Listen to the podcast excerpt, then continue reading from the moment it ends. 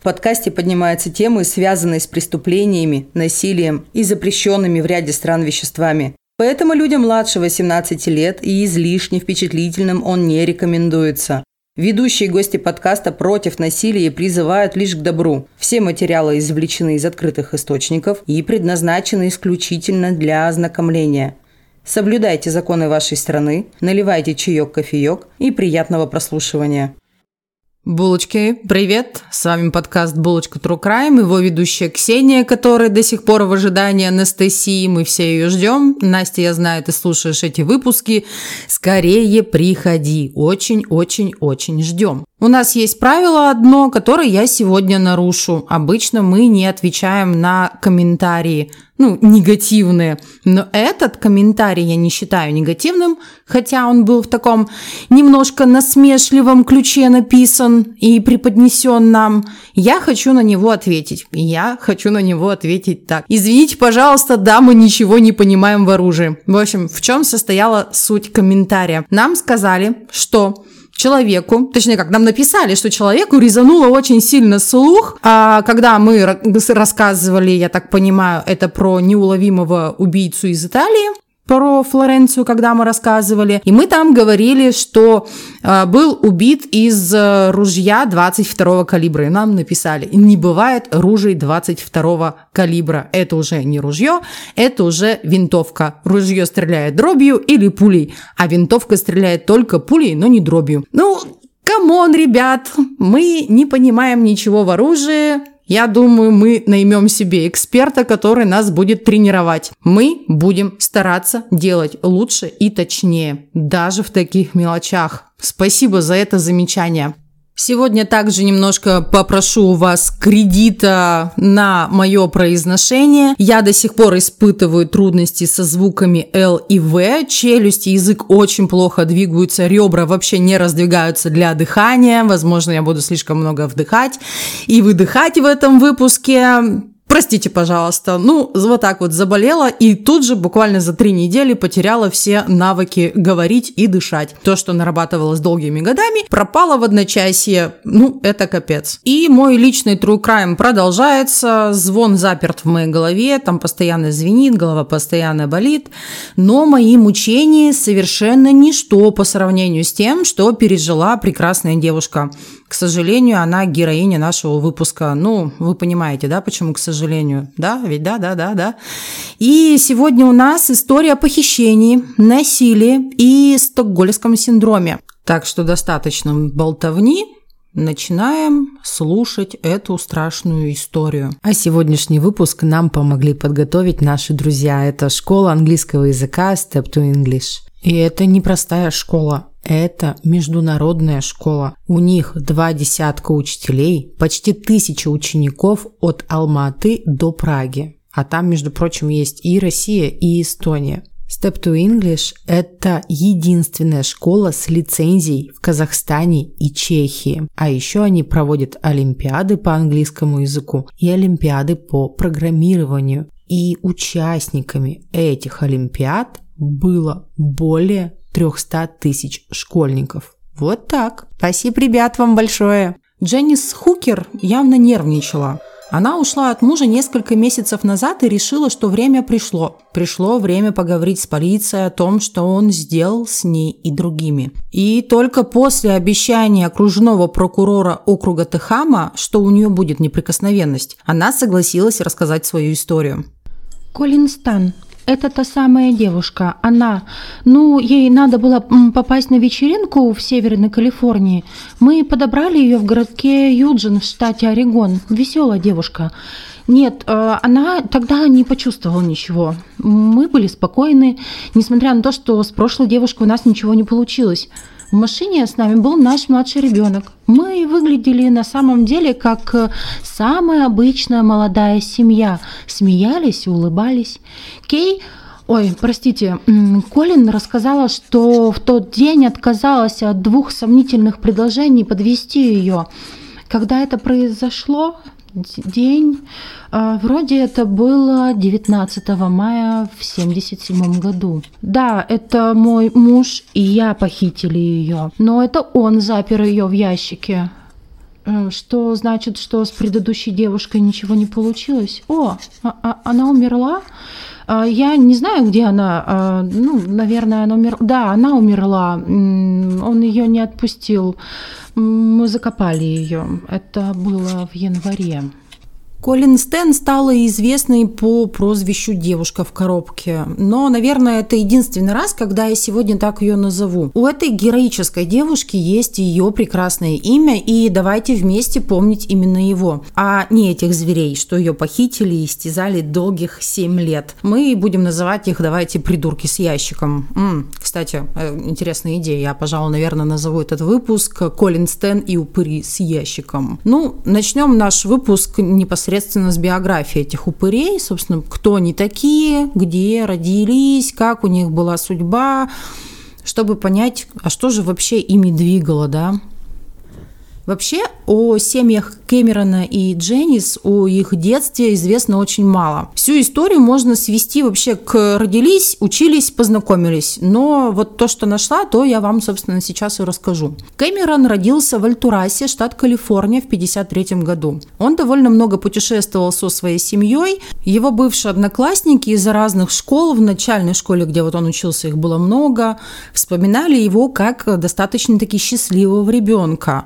И что ему очень нравилось смешить других детей. То есть он был очень веселым парнем. В 1969 году семья Хукер окончательно обосновалась в городе Ред Блафф в Калифорнии. К тому моменту Кэмерон уже вошел в пубертат, и из веселого ребенка он стал замкнутым подростком. Он избегал общественной деятельности, то есть он не занимался спортом или театром в школе и не участвовал ни в каких проектах, ничего. А он в целом просто был. Он закончил школу и устроился тут же работать на лесопилку. От Дженнис известно и того меньше. Она училась, она была очень неуверенной в себе девушкой, замкнутой и очень закомплексованным подростком. Кэмерон и Дженнис познакомились в 1973 году, и тогда Дженнис было всего 15 лет. Простречавшись два года, они поженились в 75 году. Вроде все норм, да, но нет. И переходим к жести. О начале их отношений она рассказывала, в принципе, с теплотой, то, что отмечали те люди, которые брали у нее показания. Он был к ней заботлив, он э, участвовал в ее жизни, он ей помогал. Но Одна вещь, которая сразу обеспокоила Дженнис в Кемероне, это его желание причинять ей боль. То есть он был одновременно и нежным, но при этом ему нужно было нанести ей какое-то увечье. Он несколько раз водил ее в лес и подвешивал к дереву на кожаных ремнях. И вот это его странное девиантное поведение совершенно ее не взволновало, никоим образом ее сознание не дало какой-то звоночек, мрачный звоночек, что типа беги от этого парня, ненормально, когда тебя водят в лес. Она таки вышла за него замуж, то есть все-таки он что-то ей давал такого положительного, что отрицательное она куда-то задвинула да, на очень дальний-дальний ящик. И когда вот они поженились, он продолжал э, нарастать, ну, как бы не он продолжал, а продолжала нарастать степень насилия, которую он привнес уже в их семью. Например, это была порка. И когда порка стала более жесткой и перестала устраивать Дженнис, да, она отказалась в ней участвовать но у него тяга все равно осталась. И вообще Дженнис хотела положить этому всему конец, э, вот, этим, вот этому элементу их отношений. И тогда пара заключила контракт об отношениях. А тут я вспомню наш самый первый выпуск про Джерри Брудоса. Там же тоже у них так начиналось. Он был заботливый, он за своей женой ухаживал а, и постоянно требовал от нее много секса, чтобы она была в определенной одежде и обязательно на каблуках и на шпильках. И жена Брудоса в какой-то момент отказалась участвовать э, в его сексуальных играх, тогда она просто отстранилась. А тут у нас пара заключила контракт об отношениях, и в нем было следующее, что Кэмерон может держать раба, чтобы практиковать, собственно, рабство. И это соглашение не позволяло Кэмерону заниматься проникающим сексом со своей заложницей. То есть он мог с ней делать любые физические вещи, но он не мог э, заниматься с ней обычными видами секса. И когда парочка, собственно, договорилась обо всем, и все свои мысли и желания они записали на бумагу, то пришло время найти рабу. И, собственно, Колин Стэн, да, почему именно Колин Стэн? Ну, во-первых, просто потому что, потому что ее легко было украсть, а во-вторых, потому что их первая похищенная девушка не выжила. Кстати, такая небольшая филологическая ремарка. Хукер, фамилия, собственно, Кэмерона которую взяла его потом жена Дженнис, на русский язык переводится как проститутка. То есть, если адаптировать их к русскому языку, это будет Вадим и Евгения проститутка. Вот. Надеюсь, это вас немножко развеселило. А, и мы переходим к первой похищенной девушке. Ее звали Мари Элизабет Спанкейк. Она переехала в Чико из Кливленда. Это было в декабре 1975 году. Мари была очень привлекательной девушкой. Она была брюнетка с густыми волосами. Рост у нее был около 164 сантиметров, вес около 60, то есть она была стройной, красивой, обаятельной девушкой, которая, кстати, устроилась на неполный рабочий день моделью в местный магазин фотоаппаратов. Как все происходило? Днем 31 января она и Джон, который, кстати, был на 6 лет ее старше, пошли на блошиный рынок в Орлином зале на 19-й Мелбери-стрит. Там они поругались и даже подрались. После чего Мари покинула помещение рынка и предположительно ушла в сторону дома. И это был последний раз, когда ее видели. Что происходило, если рассматривать ситуацию со стороны читы Хукер? Как рассказывала Дженнис. Во время похода по магазинам 31 января они увидели молодую женщину, идущую по улице около 16 часов. Они предложили ей ее подвести, и она очень легко и непринужденно запрыгнула в их двухдверный Dodge Colt. Они остановились э, в пункте назначения на углу Рио Линдо Авеню и Пармарк Роуд. И Дженнис открыла дверь, чтобы выпустить девушку. Но тут же Кэмерон схватил девушку за запястье и затащил обратно в машину.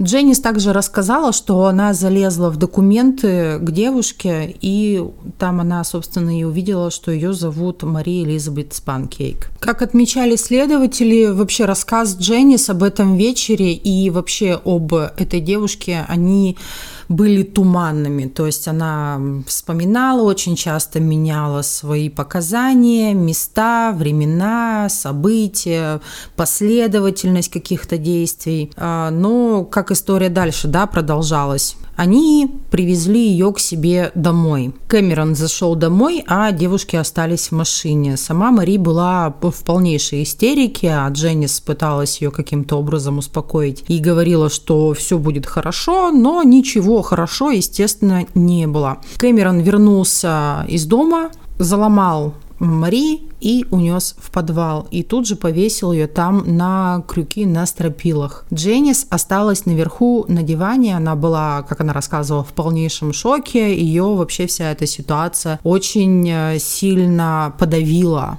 Дальнейшая история еще более запутанная, чем предыдущая, то есть э, это я вам туда так скомканно рассказываю, а материалов я прочитала много, а там прям вот прыгало это все, прыгало туда-сюда, туда-сюда. Я сжато рассказываю, да.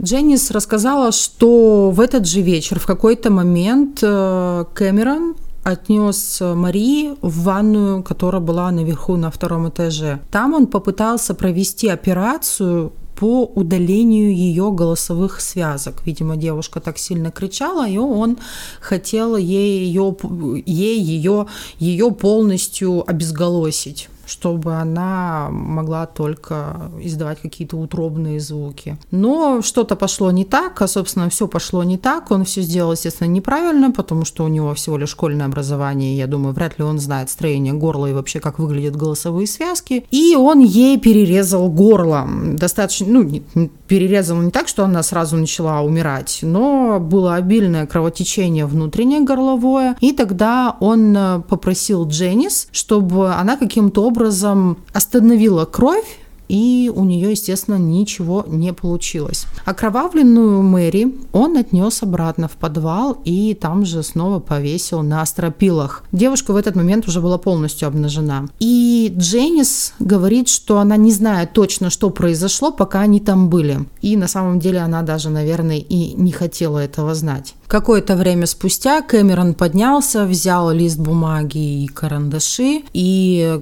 Дженнис сказала, что потом она видела вот эту переписку, то есть девушка уже не могла говорить, она писала, он отпускал ей руку, она писала ему записки, что отпусти меня, пожалуйста, я дам тебе ну, все, что ты хочешь, э, если ты меня отпустишь. Но Естественно, он ее не отпустил. Что произошло? Э, в какой-то момент он взял дробовик и выстрелил ей в живот. Девушка скончалась прямо там у них в подвале. И, видимо, девушка долго умирала, потому что он в какой-то момент начал ее еще и душить когда он поднялся из подвала, он выглядел просто ужасно, он был весь в крови, он был весь взбудоражен и сказал, что давай спускайся вниз, бери одеяло, заворачивай тело, и мы сейчас поедем его хоронить. Она помогла это все сделать, она помогла донести тело Мари до машины, затем они поехали в Рейдинг и на восток по шоссе 44 в сторону Лассен-парка. По воспоминаниям Дженнис, в тот день шел снег, и когда Кэмерон съехал на грунтовую дорогу, земля была очень грязной и мокрой. Они вышли из машины, взяли лопату и долго рыли подмерзшую землю, чтобы получить яму где-то глубиной примерно около двух метров метров, и в эту яму они положили тело и захоронили его там. Вернувшись домой, они, естественно, почистили место преступления, уничтожили все вещи и улики, которые могли их уличить в чем-либо, но э, Кэмерон оставил себе ее часы и сам их э, носил. Но Через некоторое время он их уронил в один из э, конвейеров на лесопилке, где он работал, и там они, собственно, и погреблись в этом конвейере. Так закончилась жизнь и история Марии Спанхейк, Сейчас я еще расскажу, как это было со стороны ее жениха. Барут, естественно, он был обеспокоен тем, что она не вернулась домой. Он подал заявление о ее пропаже 2 февраля. Он сказал, что из квартиры ничего не пропало, вся одежда на месте и в порядке, зубная щетка и чемоданы тоже на месте. Несколько странных улик заставили полицию сначала заподозрить его в исчезновении Мари. А, во-первых, несколько человек упомянули, что Мари говорила, что она устала от их отношений и хотела расстаться.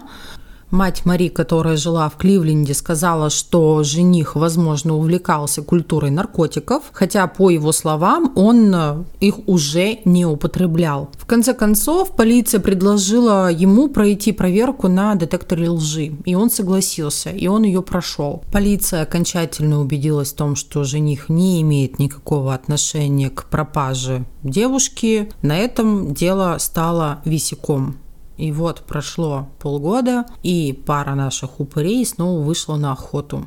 И на этот раз судьба привела их Колин Стен, которая собиралась попутешествовать автостопом из Орегона в Вестфуд она туда поехала на вечеринку к друзьям. Это было в мае 77 года. В тот день она приняла два отрицательных решения по автостопу, потому что они показались ей, ну, недостаточно безопасными. И тут она увидела машину, синий Dodge Colt, за рулем был мужчина, в машине также находилась женщина с младенцем на руках все выглядело безопасно. Что-то я слишком много использую слово безопасно, но на тот момент именно она беспокоилась о собственном сохранении жизни, и она хотела хорошо доехать. Собственно, эта пара у нее не вызвала никакого беспокойства. Она села к ним в машину. Вскоре они свернули на грунтовую дорогу и остановились. Кэмерон Хукер приставил нож к ее горлу, и затем надел на ее голову, так скажем, головной ящик. Что такое головной ящик? Это не просто ящик, то есть стенки и внизу в полу в полу, да, в нижней стенке дырка для шеи. Это был огромный ящик, который был заполнен э, какой-то по типу пеной, чтобы, если когда она кричала, это гасило. То есть, понимаете, там была двойная стенка, там было все так чем-то обито, обшито. Фотографию я выложу э, вечером в ВК в понедельник. Э, они будут там на страничке у нас в группе заходите. То есть это был большой ящик э, с прослойкой, который глушил бы ее крики, и закрывался он на замок. Вот такой вот головной ящик. И этот ящик был на ее голове до тех пор, пока они не приехали домой к семье Хукер. Он завел девушку в дом, он э, отвел ее в подвал, и подвесил к потолку. Раздел, снял этот ящик наконец-то, завязал ей глаза и заткнул ей рот кляпом. В течение следующих семи лет Хукер подвергал девушку почти вот невыразимым пыткам. Ее избивали, ее били электрическим током. И несмотря на протесты Дженнис, ее все-таки насиловали. Пока Кэмерон днем работал, Колин держали прикованный цепью в ящике, похожем на гроб, и этот ящик хранился под кроватью пары. Там она могла находиться до 23 часов до 23 часов, тут я имею в виду не вечера, естественно, а часов подряд нахождения в этом ящике. То есть ее положили и только через сутки достали. И кроме физических пыток, э, девушки применяли и психологические. Кэмерон попросил Дженнис напечатать э, рабский контракт, который она должна будет подписать. Она, я имею в виду Колин. В этом контракте указывалось, что она может делать, а могла она называть, что она могла делать. Собственно, ей разрешили э, называть Кэмерона хозяин, а Дженнис мэм. Э, и на этом, собственно, все. Больше никаких э, прав у нее и не было. Там было описано все, что они могли с ней делать, все, что они будут с ней делать, что она на это все согласна. По этому контракту у девушки также поменялось имя. Теперь ее можно называть только Кей. И она должна всегда говорить, что она Кей. Вот так. Также в одном источнике я встретила информацию, что Дженнис родила своего второго ребенка на кровати, под которой была заперта Колин.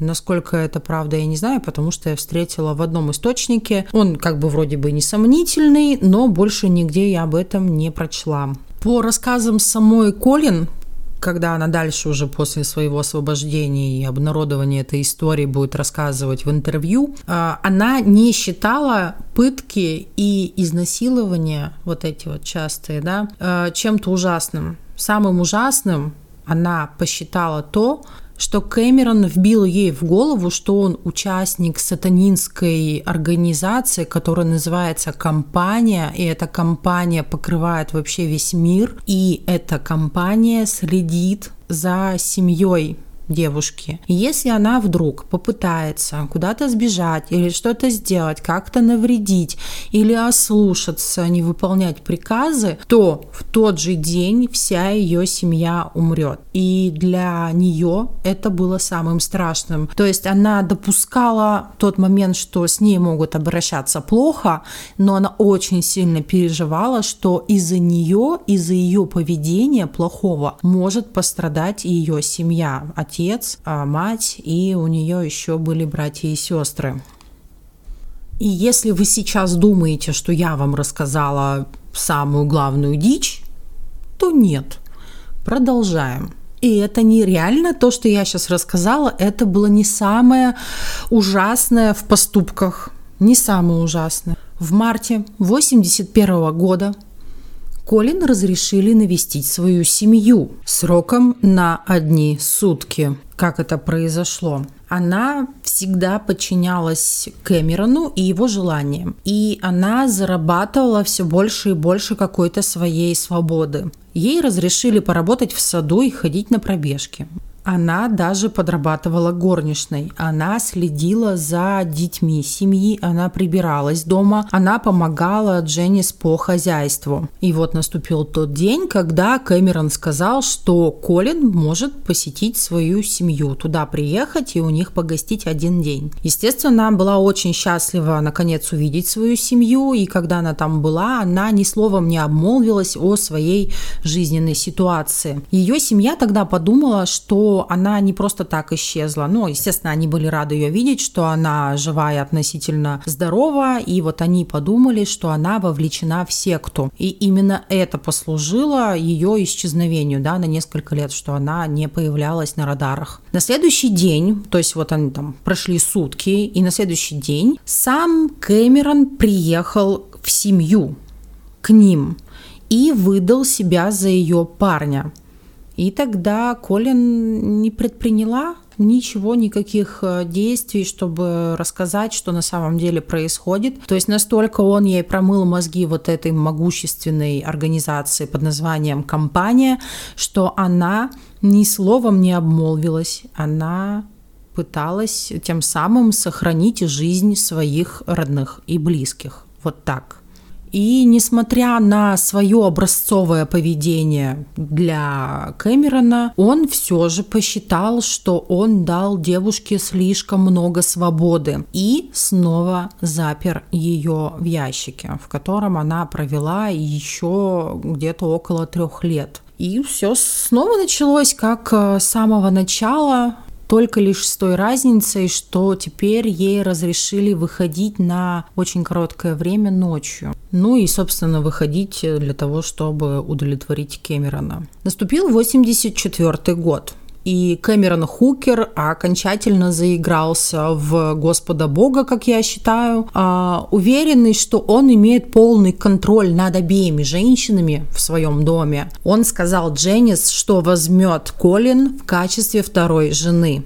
И вот тогда только для Дженнис наступил переломный момент – только тогда она поняла, что, ну, наверное, в моей семье происходит что-то не так. Блин, ну простите, я не могу по-другому это никак выразить. Она пошла к пастору. То есть она пошла в церковь, и она рассказала ему какую-то свою версию, какую мы не узнаем никогда. И тогда пастор посоветовал ей, что ей нужно уйти от этого человека и вообще заявить в полицию. В апреле этого же года Дженнис призналась э, Колин, что Кэмерон никакой не член вот этой могущественной организации под названием «Компания», что это все чертовы выдумки. И именно это в тот момент придало Колин уверенности в которой она, вот, как мне кажется, она очень нуждалась именно вот в, в этом внутреннем стержне, что ее семья не пострадает, да, и когда она поняла, что этот стержень есть, что она может действовать,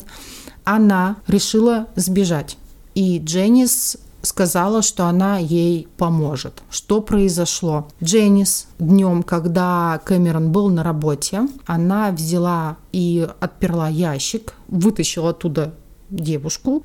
Все, что, чем она была прикована, она с нее сняла и отвезла ее на автобусную остановку. Там с автобусной станции Колин сначала позвонила своим родителям и попросила денег на билет. Они тут же ей, естественно, перевели, потому что ей нужно было как-то покинуть, да, это место, этот город. И она позвонила следующему, а позвонила она Кэмерону и сказала, что она уезжает от него навсегда и что она знает всю правду и чтобы он ее больше никогда не искал. Как рассказывала Колин в своих интервью, реакция на эту новость у Кэмерона была странной. Он не начал угрожать ей расправой, он не начал ее как-то оскорблять или говорить «я тебя найду и вас там всех убью». Он просто заплакал. Он плакал ей в телефон. Она положила трубку, села в автобус и уехала в дом своей семьи. Вернувшись домой, Колин не попыталась сообщить об этой истории в полицию. Она просто попыталась вести нормальную жизнь. Также одной из причин, почему Колин не сообщила ничего полиции сразу, это была просьба Дженнис. Это она попросила за спасение девушки не сообщать в полицию, потому что у нее была мысль, что она сможет исправить Кэмерона. Но в ноябре 1984 года Дженнис обратилась к властям и сдала его в полицию, потому что она поняла, что это невозможно. Его невозможно спасти, его не спасет церковь, его не спасет никакие врачи, и что он может навредить э, детям и ей и вообще еще кому-нибудь. То есть, да, у нее уже было, считайте, на руках две девушки, одна мертвая, одна замученная и полностью искалеченная, как ну, она была полностью искалечена ментально. Физически, к счастью, девушка была более-менее здорова, то есть он не нанес ее здоровью каких-то серьезных повреждений. Сама Дженнис для себя потребовала полную неприкосновенность по этому делу за дачу показаний. Кэмерону были предъявлены множество обвинений, включая похищение людей, изнасилование, садомию, очень многое другое, кроме убийства, потому что показаний Дженнис не хватило, тело не смогли найти, прошло слишком много лет, не было никаких улик. Были только слова Дженнис, но вот э, их не взяли в расчет никоим образом, и за это преступление он не был осужден. На суде, который состоялся в 1985 году, Кэмерон признался, что похитил девушку и держал ее в коробке, но настаивал на том, что секс-то был по обоюдному согласию. И указывал на тот факт, что Колин никогда сама не уходила, и вообще у них было соглашение – Сторона обвинения на суде предъявила массу доказательств того, что Колин не могла находиться там по собственному желанию. Это были этот головной ящик, это был ящик, в котором ее хранили, все эти БДСМ-приблуды, которые он использовал для мучений. Также этот контракт сыграл против него, естественно. Были показания Дженнис, были показания самой Колин.